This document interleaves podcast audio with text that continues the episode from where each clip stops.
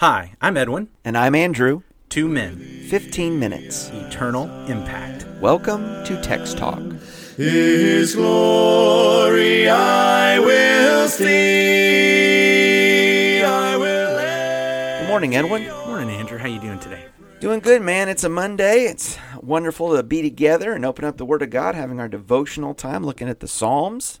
Yeah, we're in a new psalm, new week, Psalm 15. New I'm excited. Psalm. That's right. I am very, very excited about And I, this and. I will say I enjoy reading this psalm. I'm looking forward to our conversations about it. Uh, if if the last psalm, you know, for all of our listeners last week, looking at all the different ways people sin and fall short and fail, uh, this is a really great psalm to to give us a picture of what God wants us to be, and, and I think ultimately very encouraging to read.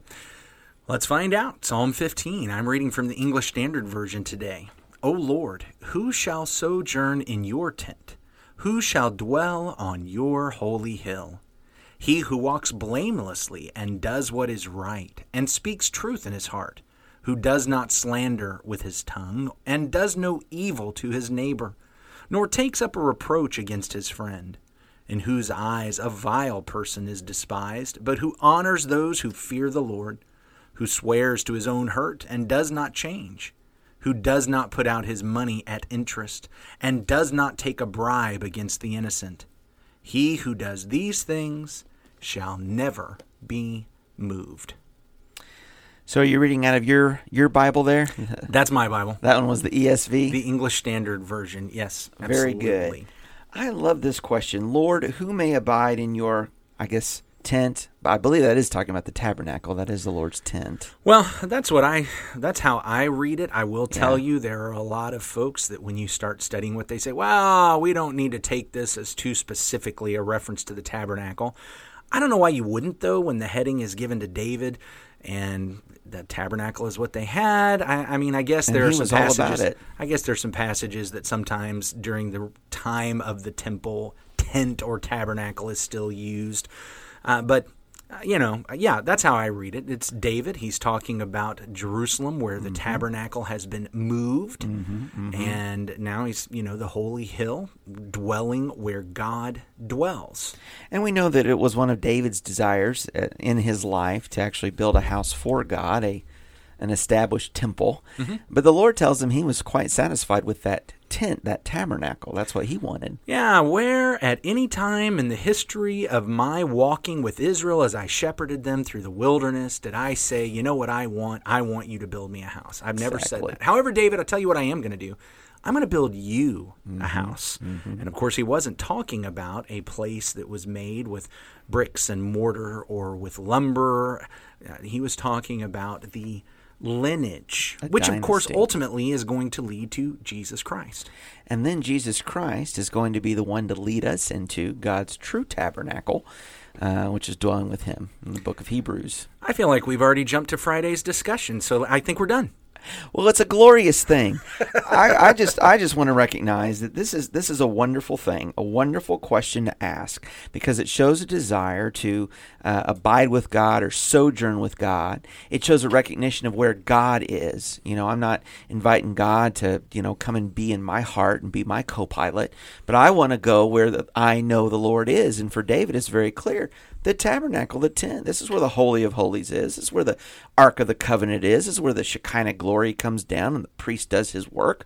Uh, how can I go be where God is? I is- love that. This is the meeting place between God and man, the place that God had established to to dwell in the midst of his people. We find that in the Leviticus chapter 16 as it talked about the day of atonement and all the sacrificing they had to do so that that tent could actually dwell in the midst of the people. But now David's question is not what does it take for you to dwell among us? The question is how can I dwell with you? How can I I don't want to dumb this down and I don't want to make it um, base. In my head, it's kind of almost this idea of, hey, Lord God, can I come in? Can I can I be your roommate? Can I dwell in your place? Can I can I be in your house? That's I, I want to I want to live with you. I want to be where you are. I want to go where you go. Which which makes me back up and ask, what kind of person even asks these questions? So it is it is a it is a great thought and even as you're describing it that way, I think what a step in faith to think on those terms because particularly in the Old Testament there was such a partition, there was such a wall. Okay, only the priests can go so far into this tent. Only the high priest can go a little bit further. Um, we know that one uh, Jewish king wasn't it Uzzah, right? No, Uzziah. Uzziah. You know, he takes upon to burn incense himself because after all he's the king. He'll go and burn incense in, in the temple. And he's struck with leprosy for it and kicked out of the temple. Uh, it wasn't just anybody that can go into this place and do service in this place at the time when david lived. And yet that's the kind of relationship and association he desires. It's remarkable. And so we take a look at Zion, Jerusalem, the hill of God. Here's the place where God has chosen for his name to dwell. Mm-hmm. When you think about this historically, before there was Zion, there was Shiloh. Mm-hmm. Before there was Shiloh, there was Sinai. Mm-hmm. Sinai is also called God's holy hill. And you remember how the people reacted at the base of Sinai when God's cloud and fire and rumbling and thundering shook the mountain and the people said Moses you you go deal with that we're we're going to stay back lest the Lord kill us Yeah, they were afraid they were going to die, so that they didn't want to go near Yeah. and, and dwell near God. So this question really becomes a it's it's not just a question of where am I going to live. It's also a question of how do I survive when I get there. Mm, mm-hmm, because if I get up on God's holy mountain and you know I'm not Moses, I'm, not, I'm not one of the people that that God welcomes onto His mountain. Again, this is not just no, you don't get to live here. You you need to go live somewhere else. This is I've I've placed foot on the holy mountain of God Yeah. and I don't qualify. Yeah. The only reaction for that now is death. I hear you emphasizing this idea of holy. Holy, The holy hill, holy, set apart. sanctified, Yeah, and hallowed. if we are not worthy, uh, we will not survive there. Well, in Leviticus, I mean, that's what happened in Mount Sinai, right? I Even mean- if the animals got too close, kill the say. animal. Yeah.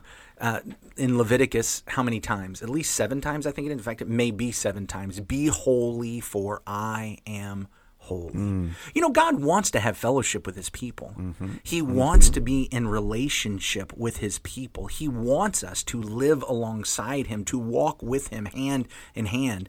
Abraham is called the friend of God. That's what God wants for us.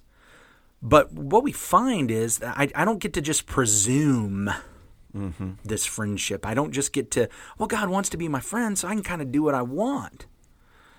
What we have is a psalmist that is coming into the presence of God and asking, Lord, what what does it take?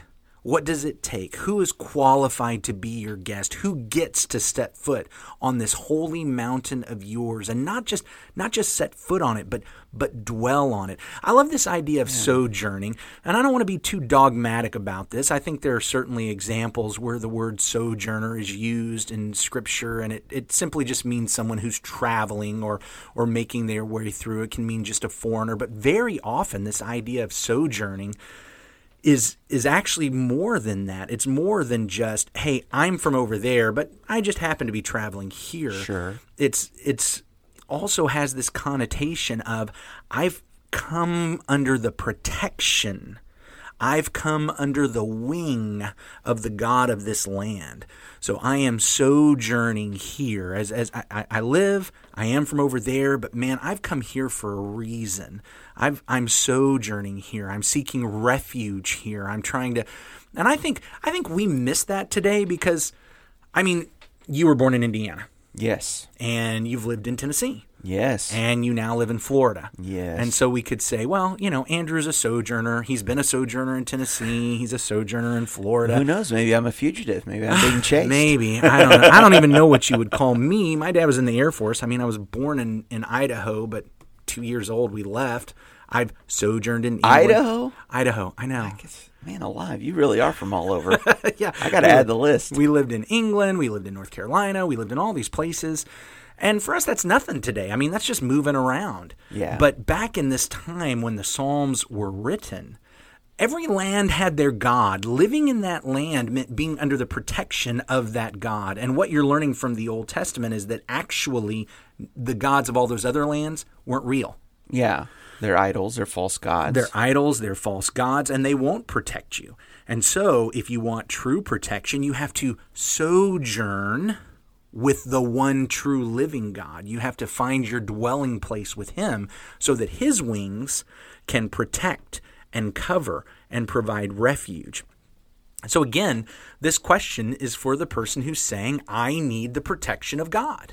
I need the protection of God and I want to live in it. Who may dwell in your holy hill? I, I don't want to leave. You know, I, I think about um, having such a wonderful experience David must have in the in the in the song worship and the sacrifices and, and all that was worship at the tabernacle and uh, having the experience of boy I I wish I could stay. I wish I could stay here longer.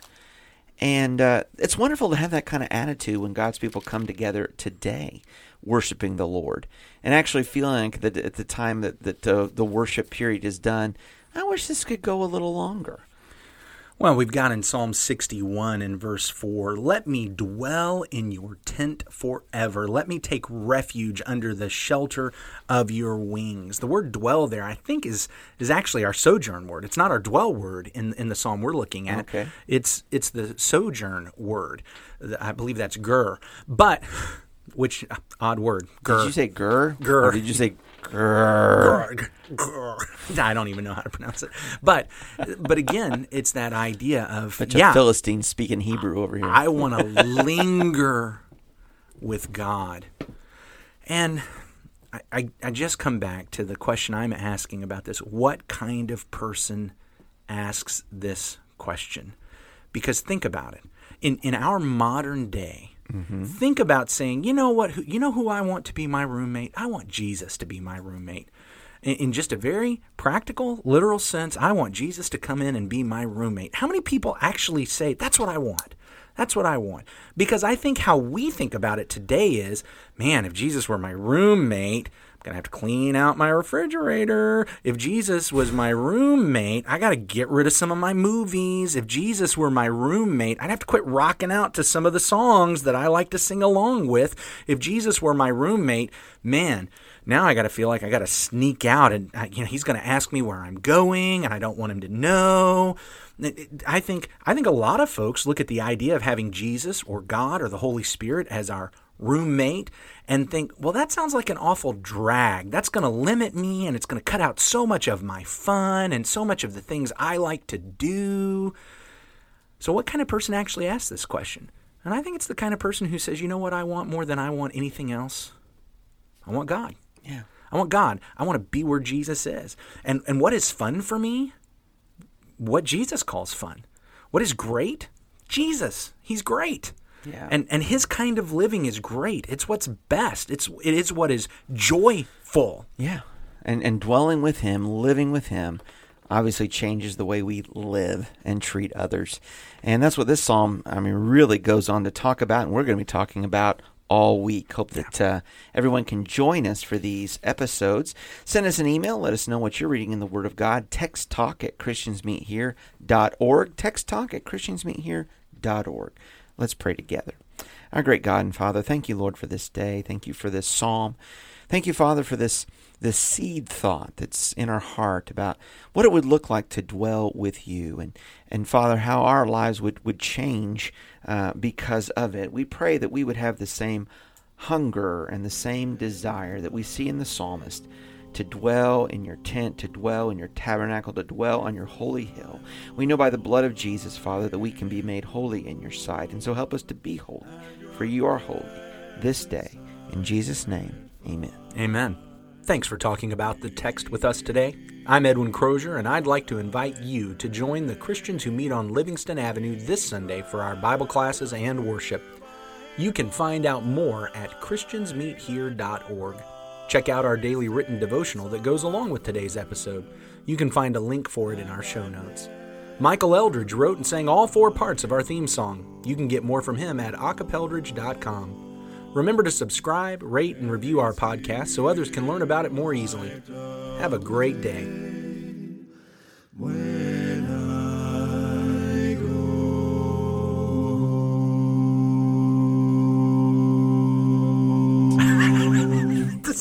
Not going where not- you tried. You tried. I tried. to be relevant that way. Let's just not.